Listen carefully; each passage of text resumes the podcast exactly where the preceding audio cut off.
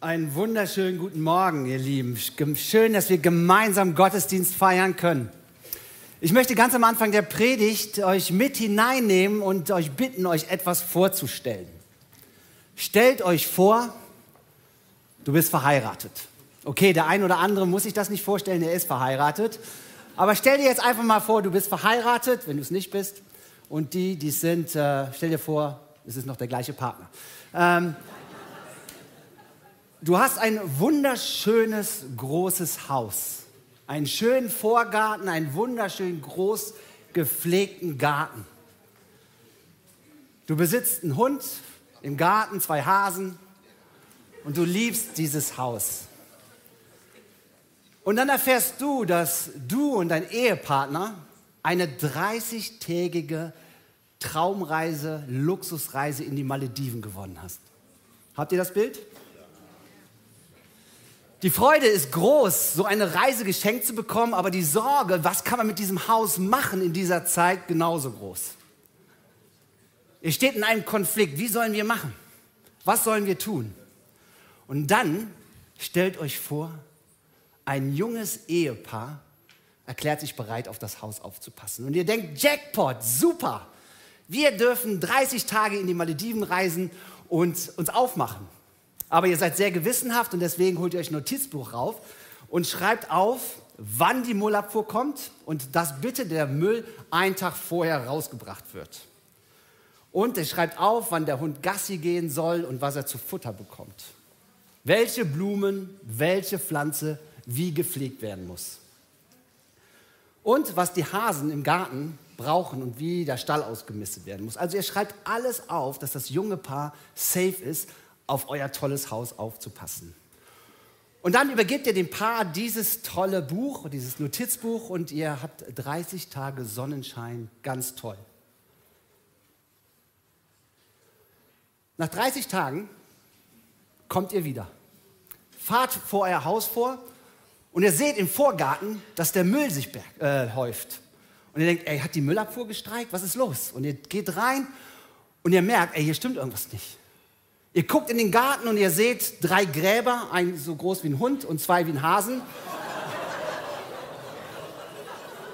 Die ganzen Pflanzen sind vertrocknet, überall stapeln sich Müllberge. Es sieht total verwahrlost aus und nichts von dem, was in dem Notizbuch stand, wurde erledigt. Aber das junge Ehepaar steht strahlend vor euch und sagt, sie hatten so eine tolle Zeit. Es war gigantisch, diese 30 Tage. Ja, und wir haben uns jeden Tag dieses Notizbuch genommen und haben es durchgelesen. Wir haben sogar Freunde eingeladen, haben Kleingruppen gemacht und haben über dieses kleine Notizbuch geredet. Und manche Punkte, die fanden wir so toll, die haben wir auf so schöne Karten gedruckt und auf den Kühlschrank aufgehangen. Habt ihr das Bild? Diese Geschichte kam mir, als ich über das Thema predigt, I love my church, weil, hier, weil wir unser Bestes geben, nachgedacht habe. Wisst ihr, Gott liebt die Gemeinde. Er liebt sein Haus, egal wo es steht und wer sie besucht. Gott liebt seine Gemeinde. Und er hat uns ein Notizbuch gegeben. Und es ist wichtig, dieses Notizbuch zu nehmen und danach zu handeln.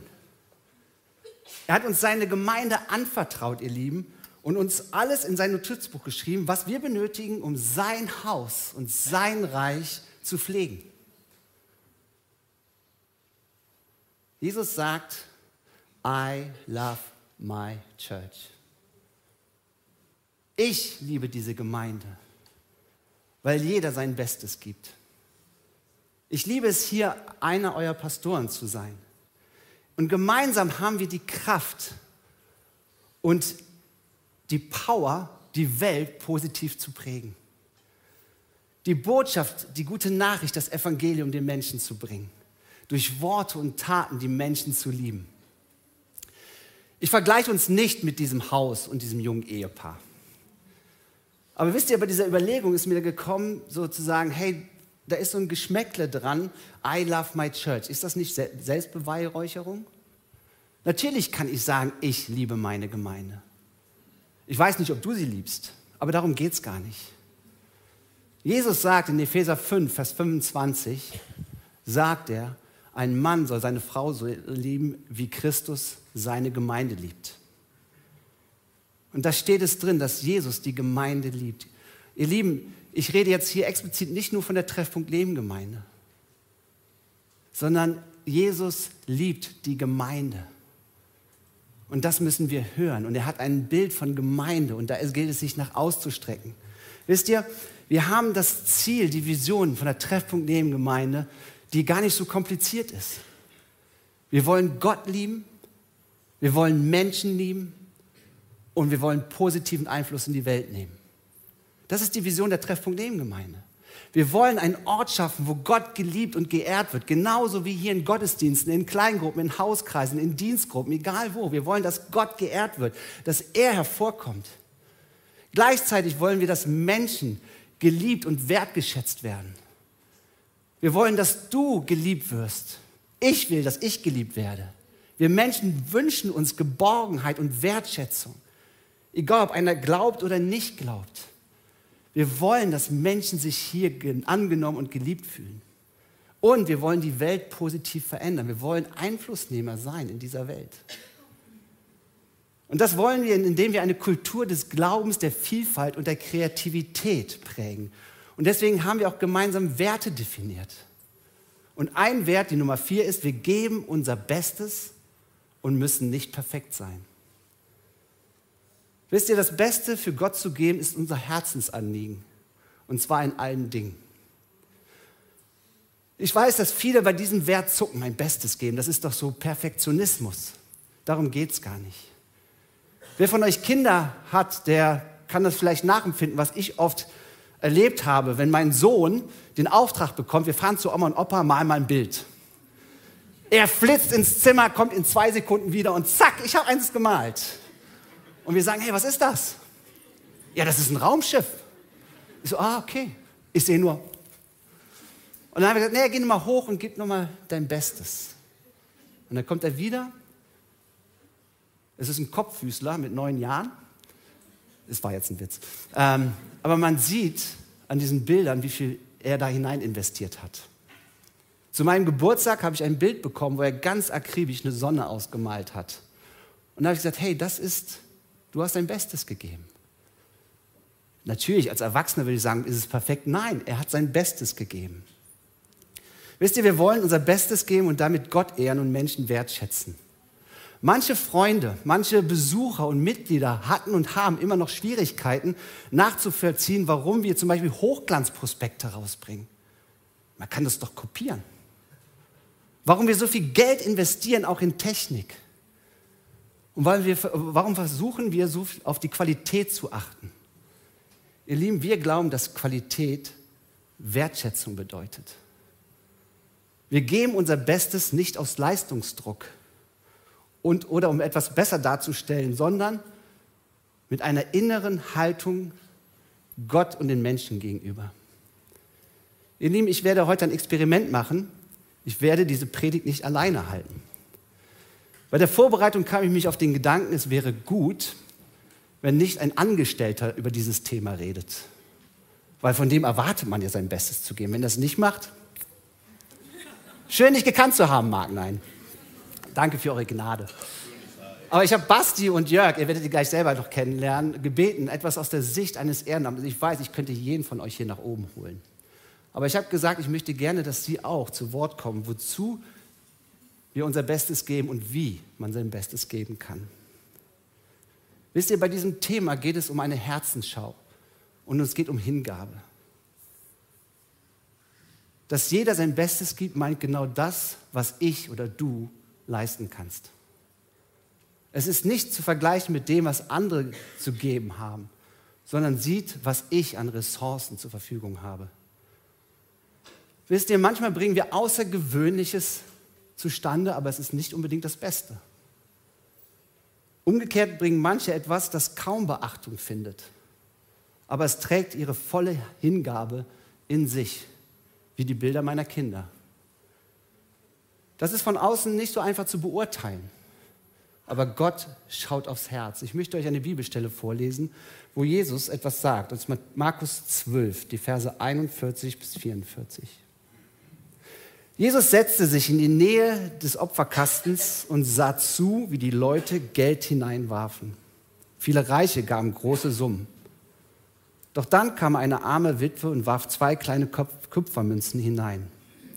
Und da rief Jesus seinen Jüngern zu, er rief, er sagte es nicht, er sagt, hey, ich versichere euch, diese arme Witwe hat mehr in den Opferkasten gelegt als alles andere. Sie alle haben von ihrem Überfluss gegeben. Diese Frau aber, so arm sie ist, hat alles gegeben, was sie besaß. Alles, was sie zum Leben nötig hatte. Da wird etwas deutlich, was Gott meint, wenn er sagt, dass wir unser Bestes geben sollen.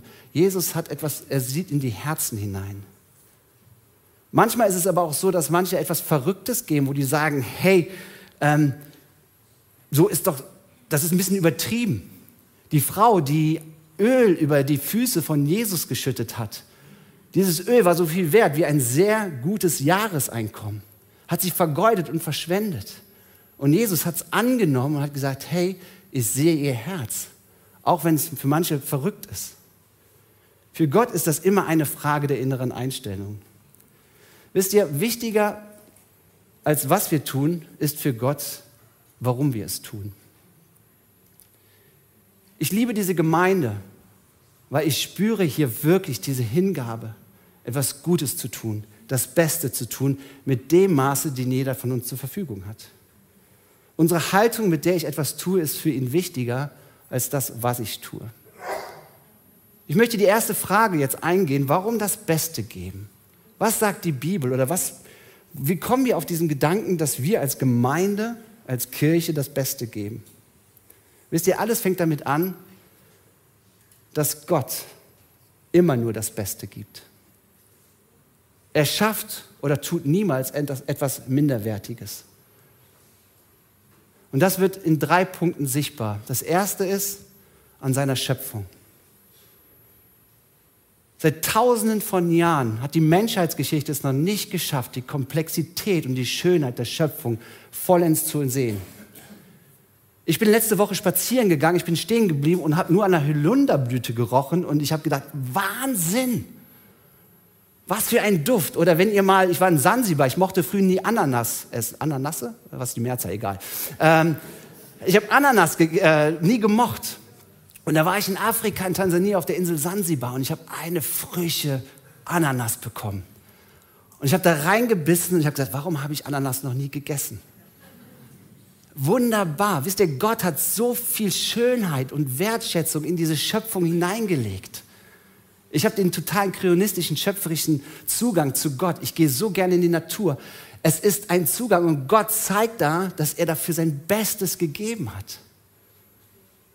Wenn Gott etwas tut, dann immer mit einer unglaublichen Maß an Qualität und an Kreativität. Das zweite ist an seiner Liebe, mit der er uns zuerst geliebt hat.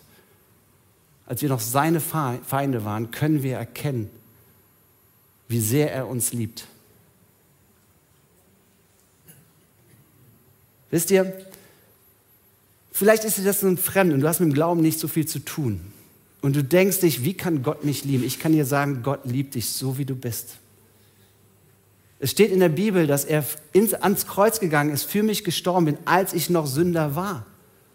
Und er möchte, dass du diese Liebe begreifst, weil diese Liebe ist überbordend, sie verschenkt sich, fordert nichts zurück, sie ist selbstlos und zwecklos.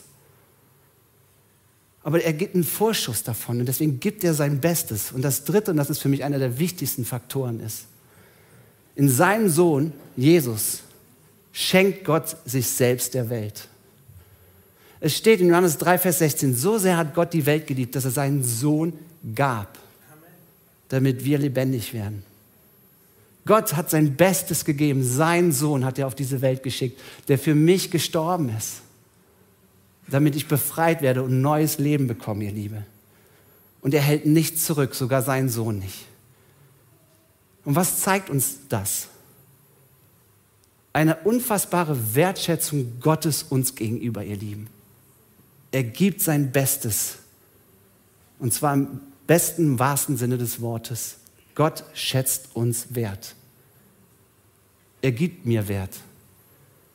Er ist das Maß der Dinge und er hat den größten Preis für dich bezahlt, was es jemals im Universum gegeben hat. Und damit ist Gott uns ein Vorbild. Wie er sein Bestes gibt, so will ich auch mein Bestes geben. Ich möchte Jörg Falk jetzt nach vorne bitten, der euch ein bisschen mit hineingibt, wozu man sein Bestes geben kann.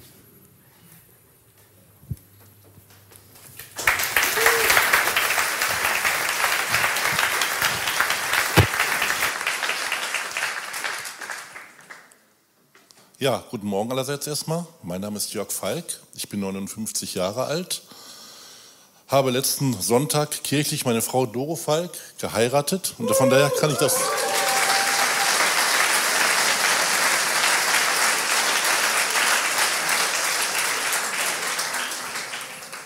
Von daher kann ich es sehr gut nachvollziehen, was Marc auch gerade sagte, Ehepartner.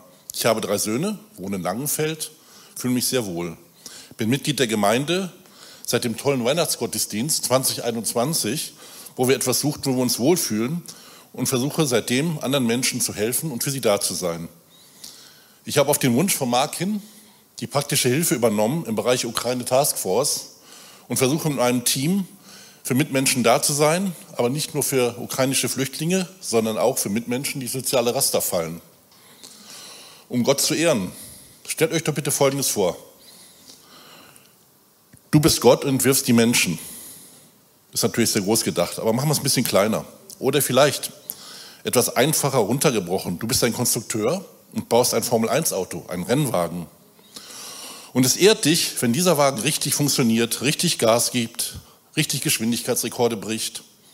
Aber wenn dieses Auto dann zu dir sagt, du weißt du was, ich habe keinen Bock, 80 Stundenkilometer reichen mir auch, dann ehrt das keinesfalls den Konstrukteur. Oder wenn eigens ein konstruiertes Gefährt, ein Transporter, der Meinung ist, du, ich fahre heute nicht zum Formel-1-Kurs, ich bleibe heute einfach mal chill auf dem Parkplatz, nö, kein Bock, Formel 1 ist heute nichts für mich, dann gibt es auch keine Anerkennung für den Konstrukteur. Aber wenn du dein Bestes gibst, dann ehrst du Gott und allein das schon ist die Schöpfung. Und noch viel mehr ehrst du ihn, wenn du ganz bewusst dein Bestes gibst aus dem Kolosser 3, 23, 24. Denkt bei allem daran, dass ihr letztendlich für ihn und nicht für die Menschen arbeitet. Als Lohn dafür wird er euch das Erbe geben. Und er hat versprochen, das wisst ihr ja, denn Jesus Christus ist euer wahrer Held. Wir weisen auf Gott hin, ein Tempel ist ein Ort, der Gott repräsentiert zum Zweck in sich, sondern hinweist auf das, was in ihm stattfindet, durch verschiedene Dinge wie Reliquien oder Gräber. Je pompöser dieser Tempel ist, desto mehr Aufmerksamkeit erregt er bei jedem. Denn er beherbergt, beziehungsweise er ist gebaut für Gott. Eine große und reich verzierte Tempel strahlt viel Attraktivität aus und weckt Neugier. Paulus schreibt immer wieder, die Gemeinde ist der neue Tempel wo Gott geehrt und angebetet wird. Und der auf Gott hinweist, das heißt auch, Gemeinde darf und soll auf jeden Fall saucool sein, einfach geil, um die Bedeutung zu zeigen von dem, was darin zu finden ist. Wir wollen Gemeinde so genial und ansprechend einfach gestalten für alle wie nur möglich.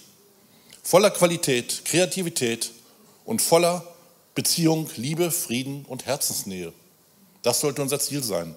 Das inspiriert auch andere Menschen und zieht sie an, um Menschen wertzuschätzen.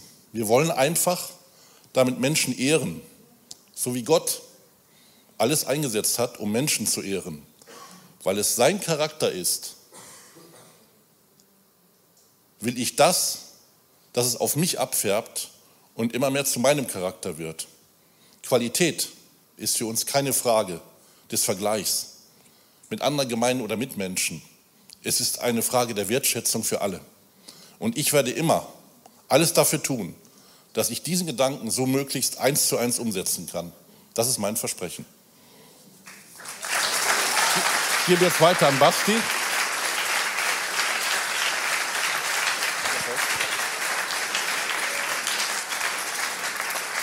Ja, danke dir, Jörg. Ähm, auch von mir ein herzliches Willkommen. Schön, euch zu sehen. Äh, zumindest die, die man sehen kann. Hier vorne, erste Reihe, hoch motiviert, habe ich eben gesehen. Ganz toll. Äh, danke. Ja, hat mich irgendwie so begeistert. Ne?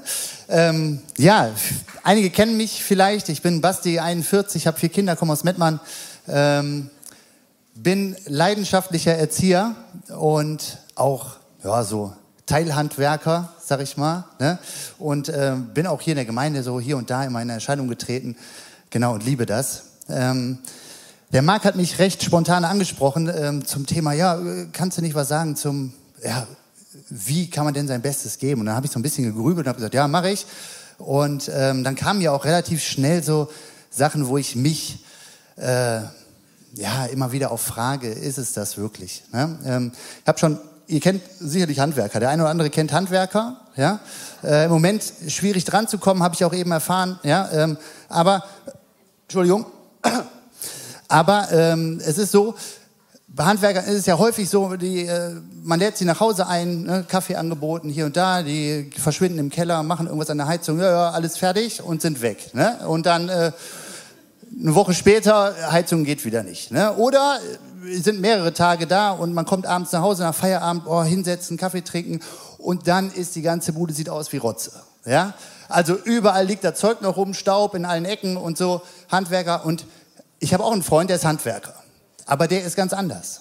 Ja? Und ich habe ihm schon ab und zu mal geholfen und äh, wir waren auf einer Baustelle und ich würde sagen, er ist eher so akribisch, ja? ziemlich genau ne? und ja, ich würde nicht sagen perfektionistisch, das hört sich immer so negativ an, aber er ist schon sehr genau. Und ähm, wir haben zusammen so eine Bodenausgleichsmasse verteilt. Ja, es war irgendwie schief und wir haben das verteilt und verteilt.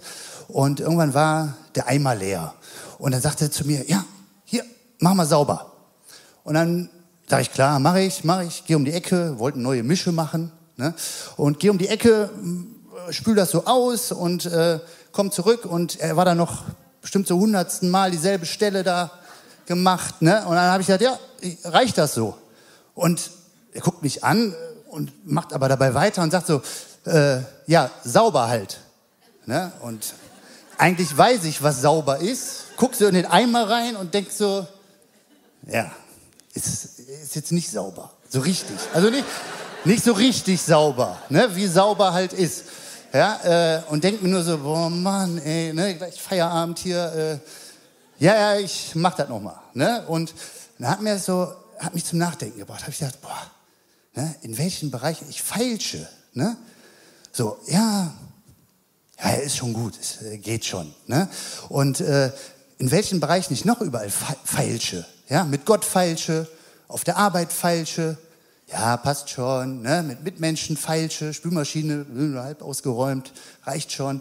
Und äh, ich feilsche viel rum. Und ich glaube, das geht wahrscheinlich, wenn er ehrlich ist, jedem so. Ne? Und das sind so, uh, ja, wo ich gedacht habe, so, ach, eigentlich doof. Ne? Und warum mache ich es denn nicht richtig, wenn ich doch eigentlich weiß, wie es funktioniert? Und ich glaube, damit fängt es an, dass man so, sich so ein Bewusstsein oder so ein Bewusstsein entwickelt, ja, eigentlich äh, feilsche ich jetzt oder mache ich es richtig? Gebe ich mein Bestes? Eine andere Situation, auch ein Freund, akribisch, auch. Ich weiß nicht, warum ich nur akribische Freunde anscheinend habe. Äh, vielleicht sollen die mir was beibringen oder so. Äh, auf jeden Fall, ich komme in den Keller vor ein paar Wochen, ich komme in den Keller und zeigt mir so seine Sachen, total motiviert und begeistert und sagt so, ja, hier, mein Laser. Ich habe einen Laser gebaut. Ich so, äh, ja, selbstgebauter Laser. Erste Mal in meinem Leben gesehen ist krasses Teil, ne? So aus China gekommen Teile und so zusammengefrickelt, selber alles gemacht und daneben ein Mülleimer voll mit irgendwelchen Sachen. Das scheint ja ein toller Laser zu sein, nur so Schrott da. Ne? Ich so, was ist das denn? Ne? Ja, ja, das sind alles so Schrottsachen. Ne? Ich so, wieso Schrottsachen? Ja, da war der Laser zu doll eingestellt, dann ist es verbrannt. Ja, dann war der Laser zu schwach eingestellt, dann ist es verschmurgelt. Ja? Laser ist dazu da, irgendwie um grob erklärt, ich habe es auch nicht ganz verstanden, aber aus dem Computer irgendwas wird eingetippt und der Laser macht das dann. Ne? So, und am besten gut. Auf jeden Fall äh, sagt er, ja, nee, das ist äh, Schrott, das brauchen wir nicht. Ne? Und dann habe ich gedacht, okay. Und ich sage, was machst du dann? Ja, ich drehe an dem Schräubchen und ich drehe an dem Schräubchen und hier drehe ich und da mache ich was und da tüftel ich. So, und dann kam ich drauf, ja, um irgendwie ein perfektes Ergebnis abzuliefern, müssen wir vielleicht auch an unseren Einstellungen arbeiten und drehen. Und ja, um einfach was, was Gutes hinzubekommen. Und uns fragen, ich räume die Spülmaschine auf, aus, gebe ich mein Bestes. Ich bringe die Kinder ins Bett, gebe ich mein Bestes. Ich investiere mich in Reich Gottes, gebe ich mein Bestes. Ich bin auf der Arbeit, gebe ich mein Bestes. Und ich glaube, dass diese Frage irgendwie so in uns drin sein sollte und dass wir uns immer wieder hinterfragen. Und wenn ich so in die Bibel schaue, dann springt einem so David ins Auge. Der konnte unheimlich vieles, unheimlich gut und unheimlich am besten. Lieder schreiben, kämpfen. Ähm, was konnte er noch? Wisst ihr was, was er noch konnte? Auf jeden Fall zwei Sachen. Spielen, ja, Harfe spielen, ne, danke. Ja, aber der konnte unheimlich viel am besten. Und irgendwann äh, kennt ihr sicherlich die Situation, da stand er vor dem Goliath, vor diesem Riesen, der den verhöhnt hat. Du kleiner Wicht, ja. Und der, Goliath, äh, der David steht dann da ne, und ziemlich selbstsicher, weil er hat ja ordentlich trainiert hier mit der Flitsche und so. Und der holt Schwung ja, und denkt sich so, ja, komm, schleudert los ja, und trifft irgendwie das Schienbein. Ja, und der Goliath guckt da runter ja, er hat mir das so vorgestellt, ne? Guckt dann so runter, nimmt den wie Obelix und stampft den so in die Erde. Ne? Und der ist weg, ja? Und dann denke ich mir, okay, halbherzig, ja, ohne Hingabe, einfach so, ich kann's, aber klack. Und was wäre dann passiert? Ja gut, äh, Alte Testament wäre wesentlich kürzer, ja, äh, müsste man nicht so viel lesen.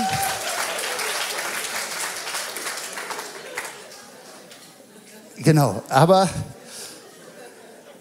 das oft hat Halbherzigkeit große Folgen. Ja, wir sind nicht hingebungsvoll, wir machen Sachen halbherzig.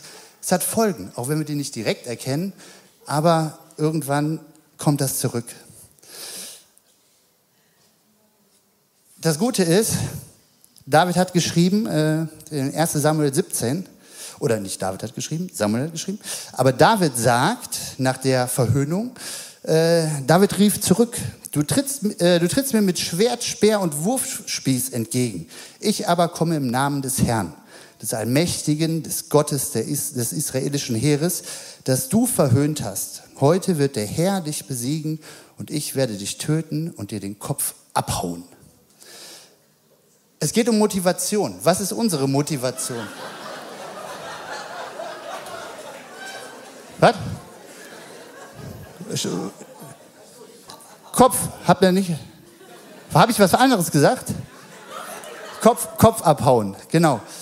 Was ist, es geht, aber letztendlich geht es um Motivation. Was ist unsere Motivation? David war motiviert, weil Gott auf seiner Seite ist und weil er sein Volk hinter sich hatte, weil er einen Plan hatte, weil er weitergehen wollte und das Testament nicht enden lassen wollte, das alte.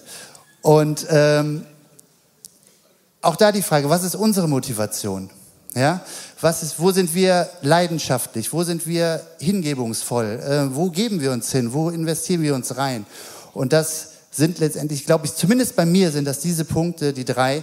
Ich fasse sie nochmal schnell zusammen. Das ist einmal, feilsche ich, feilschen wir um unsere Leistung sind wir unserer Einstellung klar und bewusst? Haben wir die richtige Einstellung zum Nächsten, zur Arbeit? Und sind wir hingebungsvoll? Und ich glaube, wenn wir diese Punkte immer wieder, ich mache es auch mal mehr, mal weniger, merke ich in meinem Leben, aber wenn wir diese Punkte immer wieder betrachten und uns bewusst werden und uns hochkommen lassen, dann können wir unser Bestes geben. Und wie das funktionieren kann, ganz praktisch, das wird uns der Marc jetzt noch kurz erzählen. Ich danke euch.